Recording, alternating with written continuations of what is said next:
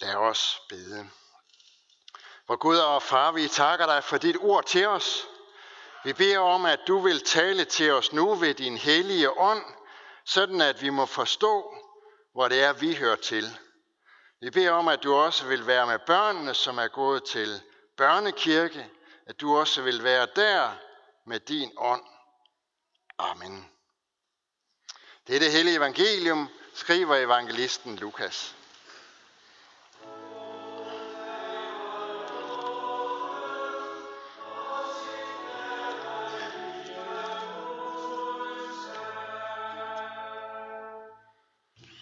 Hvert år tog Jesu forældre til Jerusalem til påskefesten. Også da han var blevet 12 år, drog de derop, som det var skik ved festen. Da påskedagen var omme, og de skulle hjem, blev drengen Jesus i Jerusalem, uden at hans forældre vidste det. I den tro, at han var i rejsefølget, kom de en dags rejse frem og ledte efter ham blandt familier og bekendte.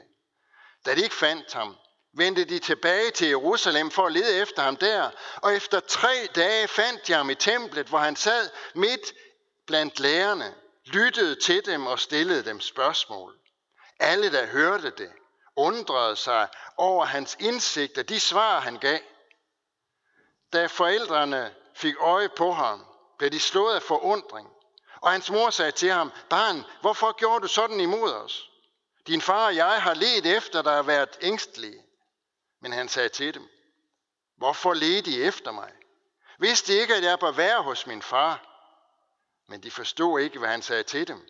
Så fulgte han med dem tilbage til Nazareth, og han var lydig imod dem. Hans mor gemte alle ordene i sit hjerte, og Jesus gik frem i visdom og vækst og yndest hos Gud og mennesker. Amen. Nogle gange, så, øh, så kan man ikke se skoven for bare træer, siger vi. Når det øh, samtidig kan være svært at få øje på det vigtige, fordi der synes at være så meget andet, som også er vigtigt. Hvad kan man så gøre ved det? Ja, man kan jo give sig til at fælde nogle af træerne. Og hvis der nu er bare øh, et træ, som man synes, at det er meget vigtigt, at alle får øje på det her ene træ, fordi det er særligt smukt eller specielt, eller hvad det nu øh, kan være, så kan man gøre det, at man fælder alle træerne rundt omkring det, og så lader det ene træ stå tilbage. Det er sådan set nøjagtigt det, som evangelisten Lukas gør, når han fortæller beretningen om den 12-årige Jesus, der er med sine forældre på pilgrimsrejse til templet i Jerusalem. Lukas, han var, han var læge, og han var en af Paulus' nære medarbejdere. Han var med Paulus på missionsrejserne, og han var en af dem, som var meget tæt på Paulus. Meget af det, som Lukas han skriver i evangeliet og i apostlenes gerninger, det har han helt sikkert direkte fra Paulus. Men det er jo ikke alt, som Paulus han kunne vide noget om. For eksempel så havde Paulus ingen forudsætning for at vide øh, noget om Jesu fødsel, om hans barndom og ungdom. Lukas han må altså have haft en anden kilde også. Og der er der noget, der taler for, at Lukas han ikke bare var læge for Paulus, men at han også var læge for Jesu mor Maria. Når den teori den er sandsynlig, så er det jo fordi Lukas han er den evangelist, der detaljeret kan fortælle om, hvordan det gik til forud for Jesu fødsel, da Johannes døberen blev født, og Maria fik besked om, at hun skulle føde Jesus, og hvordan Maria hun så tog på besøg hos Elisabeth og Zacharias, hvordan det foregik, da Jesus han øh, blev født, og hvem der kom på besøg, og hvordan Maria og Josef de tog til templet, og der blev mødt af Simeon og Anna, og hvordan de senere måtte flygte til Ægypten, og så videre og så videre. Det er Lukas, der beretter om det alt sammen. Hvordan, hvordan kan han gøre det? Jo, hvis Lukas han nu har været læge for Maria, så har han jo fået det at vide alt sammen fra hende på første hånd. Og derfor kan han fortælle detaljeret om, hvad det er, der foregår. Jeg er sikker på, at så har Lukas jo så også fået en hel masse at vide om, hvordan Jesus han var, hvordan han opførte sig, og hvad der skete i hans barndom og i hans ungdom, og hvad han kom ud for, og hvad, og hvad det var, han oplevede. Det kan simpelthen ikke have, det kan ikke undgås, at Lukas han også har fået det at vide. Noget af det han måske selv spurgt om, men han fortæller ingenting om det. Der er kun én eneste beretning om, hvad der skete fra Jesus, han var en baby, til han bliver en voksen mand. Og det er den beretning, som vi har hørt i dag, om Jesus, der var med Maria og Josef i templet. Må ikke det er, fordi Lukas har vurderet, at det lige præcis er den her beretning, der fortæller os det, som er væsentligt og vigtigt at vide om både Jesus og om Maria og Josef. Det tror jeg, det er. Og derfor skal vi fokusere på, hvad er det så, vi kan lære af Jesus og Maria og Josef. For der er nemlig noget både for børn og voksne at lære i den her beretning. Tre ting vil jeg gerne trække frem. Det første, det handler om at indøve gode vaner. Der stod her i teksten, at hvert år tog Jesu forældre til Jerusalem til påskefesten. Det, det vil sige, altså de havde faktisk indøvet en god vane med at komme i templet. Og det er jo ikke nok med, at det var en god vane for dem. Maria og Josef oplærte også Jesus ved deres eksempel, fordi de viste ham, hvad er det, hvad var det, der var vigtigt for dem. Helge Pahus, som i mange år var en dygtig og inspirerende præst ved Karlslunde Strandkirke i København, han skriver i en bog, som han tilegner sine forældre. Han skriver han, tak til mine forældre, som aldrig spurgte, om jeg ville med i kirke. Og det var ikke fordi, han ikke kom i kirke som barn. Det var fordi, det var sådan en naturlig ting, at han gik med i kirke, at der slet ikke blev spurgt om det. Det var forældre, der med deres forbillede, der var forbilleder for deres børn, og viste dem, hvad det var, der var vigtigt. Sådan er det altså også med Jesu forældre. Da Jesus så blev væk fra Maria og Josef, Josef, og de fandt ham i templet, efter dages søgen og uro, ja, så hører vi om, hvordan de bebrejder ham og siger, barn, hvorfor gjorde du sådan mod os? Men egentlig, så kan vi godt sige, at deres bebrejdelse er fuldstændig uberettiget. For hvad var det, der var sket? Andet end at deres oplæring havde båret frugt. Vidste de ikke, at jeg bør være hos min far, svarer Jesus. Det var det, de selv havde vist ham. Med deres eksempel. Kristne forældre skal opdrage og oplære deres børn til at tro på og leve med Jesus. Det er faktisk det, som man forpligter sig på, når man lader sit barn døbe. Og det har jeg også talt med Olivia og Fridas forældre om. Og så kan man gøre det på forskellige måder. Og nogle gange så lykkes opdragelsen, og andre gange så gør den ikke. Det er vi desværre ikke herover. Fordi det ikke er robotter, vi har med at gøre, men selvstændige mennesker. Børn, der bliver til selvstændige mennesker, som selv tager stilling til, hvad er det, der er vigtigt i livet, og hvilken vej vil vi gå. Men netop derfor er det jo ekstra vigtigt, allerede fra barns ben, at indøve gode vaner. To ting er særdeles vigtige i vores oplæring af vores børn. For det første, så skal vi vejlede vores børn og unge, fortælle dem, at jamen, det er altså faktisk den her bog, der er den vigtigste bog i verden. Og det er deri, man finder visdom til at leve livet både her og nu og i evighed.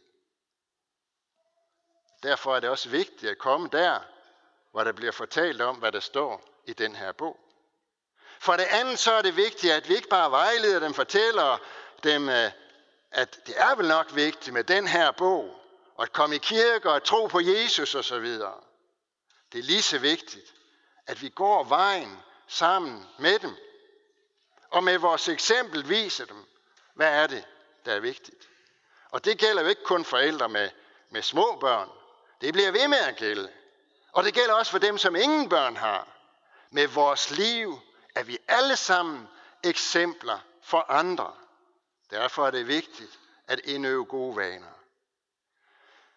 Det næste, som vi skal lære af beretningen om Jesus i templet, det er, at kærlighed sætter grænser. Maria og Josef, de havde omsorg for Jesus. De havde kærlighed til ham. Sådan som forældre har kærlighed til deres børn. Sådan som Olivias og Fridas forældre har kæmpe stor kærlighed til det barn, som de her i, i efteråret er blevet betroet. Og sådan som vi forældre har kærlighed til vores børn. Jamen sådan havde Maria og Josef også kærlighed til Jesus. Det betød, at de var ikke ligeglade med ham. Da han var væk, så ledte de efter ham. Og da de fandt ham, så var det ikke bare, Nå, der er han. Øh, nu ved vi da, hvor han er, og hvis det er der, han har lyst til at være, så skal han have lov til at være der. Nej, de forventede noget af ham. De stillede krav til ham faktisk. Hvorfor gjorde du sådan mod os?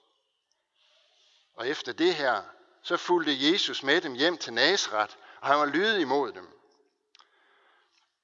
Formaning, i rettesættelse, opdragelse, uden at man også mærker mor og fars grundlæggende kærlighed, den er bare ødelæggende. Og her har vi som forældre og som menighed også noget at lære af Gud. For Gud er vores himmelske far, som har så stor kærlighed til os, at han var red til at ofre sin enborne søn for os. Det var Guds kærlighed til os. Så meget elsker Gud os faktisk. Men det betyder ikke, at han ikke stiller krav til os. For kærlighed sætter grænser. Gud siger i Bibelen noget om, hvordan vi skal leve, hvordan vi skal opføre os. Han siger noget om, hvordan vi skal forholde os til vores medmennesker, og hvordan vi skal leve som mand og kvinde, og hvordan vi ikke skal leve.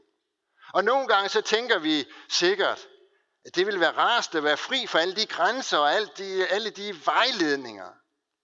Men så ville det jo netop ikke være kærlighed. For kærlighed sætter altid grænser. Det barn, som får lov til at lege med den skarpeste køkkenkniv derhjemme, lærer måske nok, at det er farligt at lege med kniv, men det kan jo godt ske, at det først sker efter, at der er smuttet et par fingre. Så er det da bedre at være det barn, som i kærlighed får at vide, at den der kniv, den skarpeste kniv der, den må du altså ikke lege med, for den er farlig for dig, den er skadelig for dig. Kærlighed sætter grænser. Det tredje, som vi skal lære af beretningen om Jesus i templet, det er at vokse vokse op af. Jesus var kommet med sine forældre til templet, og han hørte, hvad der blev forkyndt der, og han hørte, hvad lærerne talte om, og han stillede dem spørgsmål. Men da Maria og Josef fandt ham i templet, så står der, at han fulgte med dem hjem, og han var lydig imod dem. Og så står der noget mere. Så står der nemlig, at Jesus han gik frem i visdom og vækst og yndest hos Gud og mennesker. Altså fordi de havde indøvet gode vaner, og Jesus blev vist et godt eksempel, og kom med til templet og hørte forkyndelsen der.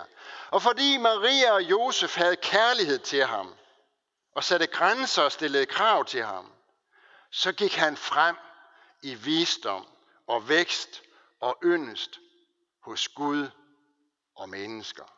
Der er ikke nogen garanti for, at det går sådan. Det er der ikke. Men det er det, der er betingelsen for, at det kan ske. For at han ikke bare kunne vokse rent fysisk, men også i åndelig modenhed og visdom. På et tidspunkt, så havde vi sådan en, øh, en hængepil i haven. Det var ikke mere end sådan omkring ved en, øh, ved en meter høj. Det var vældig fint, men hvert eneste år, så måtte jeg klippe af den her hængepil, fordi den den voksede nedad, og grenene begyndte at kravle hen ad jorden, og hvis ikke jeg klippede dem af, så begyndte de også at, at slå rødder. Vi skal ikke vokse som sådan en hængepil, der vokser nedad og slår, slår rødder. Vi skal ikke vokse som en hængepil, så vi bliver mere og mere rodfæstet her på jorden. Vi skal vokse som et frugttræ, der stikker sine grene opad. Vi skal vokse opad mod Jesus, sådan at vi allerede nu stræber efter det himmelske og stikker vores grene ind i Guds herlighed. De tre ting skal vi lære af beretningen her i dag. at indøve gode vaner, at kærlighed sætter grænser, og at vi skal vokse opad. Amen. Vi lover og priser og takker dig, vor Gud, Far, Søn og Helligånd, du som var, er og bliver en sand træen i Gud, højlovet fra første begyndelse nu og i al evighed. Vi takker dig for dit ord til os og for din kirke på jorden, og vi beder for din menighed her ved Herning Kirke. Lad ordet bære frugt, bevare os i troen på dig og forny os i håbet om dit komme. Vi beder for alle, der har et ansvar inden for vores kirke, for menighedsråd, provst og biskop. Led dem og os alle, så vi handler i troskab mod dit ord og vores kirkes bekendelse. Vi beder og kalder den, du der tro tjener og forkynder af dit ord. Vi beder for alle, der går med dit ord, både her hjemme og i det fremmede. Styrk du dem, hold din hånd over dem og lad deres gerning bære frugt. Vi beder for børnene, som døbes, at de må blive oplært i en kristen tro. I dag beder vi for Olivia og Frida, at de må vokse i tro på dig. Vi beder for konfirmanderne, at de må få lov at se dig, så de aldrig glemmer det. Kald vores børn og unge ind på troens vej. Beskærm dem mod alle ødelæggende kræfter. Vi beder for alt sandt folkeligt og kirkeligt arbejde. Vi beder for det kirkelige børnearbejde. Udrust du lederne, velsign du det. Vi beder for vores hjem, vores kære, velsign både ægte folk og enlige til at leve efter din vilje og gode ordning. Vi beder for alle, der er sat til at styre vort land, for vores dronning og hele hendes hus, for regering og folketing, for alle, der er betroet ansvar i stat, region og kommune. Led dem, så de forvalter deres ansvar ret. Man er hos de danske soldater, som er udsendt, og alle, som gør tjeneste for fred og retfærdighed i verden. Hjælp og styrk dem i deres gerning. Man er hos deres kære, som må bære bekymringens byrde. Vi takker dig for livet, og vi beder dig lære os at værne om det fra de ufødte børn til de gamle og døende. Vær nær hos dem, der har mistet en af deres kære, og vi takker for alt, hvad du har givet os gennem de mennesker, som vi selv har mistet. Vi beder os om, at du vil være nær hos alle, som er ensomme. Vær med de syge, de som er i fængsel, de som ikke har noget sted at være. Lær os at kende vort ansvar for dem, der lider nød. Alle disse bønder overgiver vi til dig, her, og så takker vi dig, fordi vi ved, at du allerede har hørt vores bøn. Amen.